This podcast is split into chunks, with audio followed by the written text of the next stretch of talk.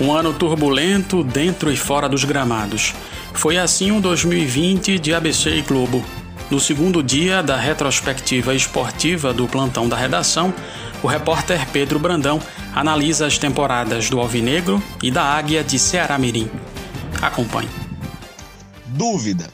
Esse era o sentimento de qualquer torcedor abecedista quando o relógio marcou zero hora do dia 1 de janeiro de 2020 o recente rebaixamento à Série D do Campeonato Brasileiro e a contratação do treinador Francisco Diá não davam motivos para que a turma da Frasqueira acreditasse em um feliz ano novo. No entanto, para surpresa da torcida e por que não dizer também da crônica esportiva, no Campeonato Potiguar o ABC não teve dificuldades e foi nos duelos contra o América que o Alvinegro logo assumiu o protagonismo. A boa campanha no estadual, porém, não foi repetida na Copa do Nordeste. Na Copa do Brasil, na partida contra o Aquidauanense, a gravíssima lesão de Alisson trouxe mais dúvidas para a temporada abecedista. Porém, com a chegada de reforços, principalmente a de Paulo Sérgio, Francisco Diá montou um poderoso ataque que anotou 49 gols no estadual. A defesa também fez seu papel e sofreu apenas 10 gols. Sob o comando de Francisco Diá, os destaques Valderrama, Cedric, João Paulo, Jailson e Paulo Sérgio fizeram do ABC a melhor equipe do futebol potiguar em 2020. Mesmo após cinco meses de paralisação por conta da pandemia, a equipe retomou as atividades jogando bem, não conheceu derrotas contra o arquirrival América e a campanha resultou na conquista do Campeonato Potiguar de maneira invicta, feito que não era registrado desde 1982. Esse foi o 56º título estadual do Alvinegro.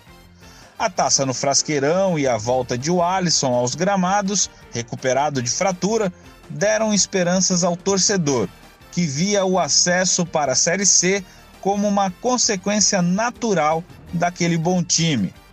Porém, com dificuldades financeiras em razão da pandemia e com boa parte do elenco assediada por clubes de divisões superiores, o ABC perdeu os principais atletas já na semana seguinte à conquista.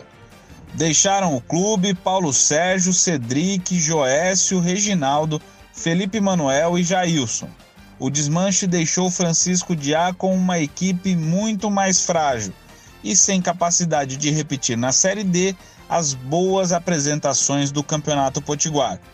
Classificado num grupo de nível técnico baixo, o ABC não resistiu sequer ao primeiro embate eliminatório e deixou a disputa nacional eliminado pelo Globo. E aqui vale abrir um parênteses para o Globo.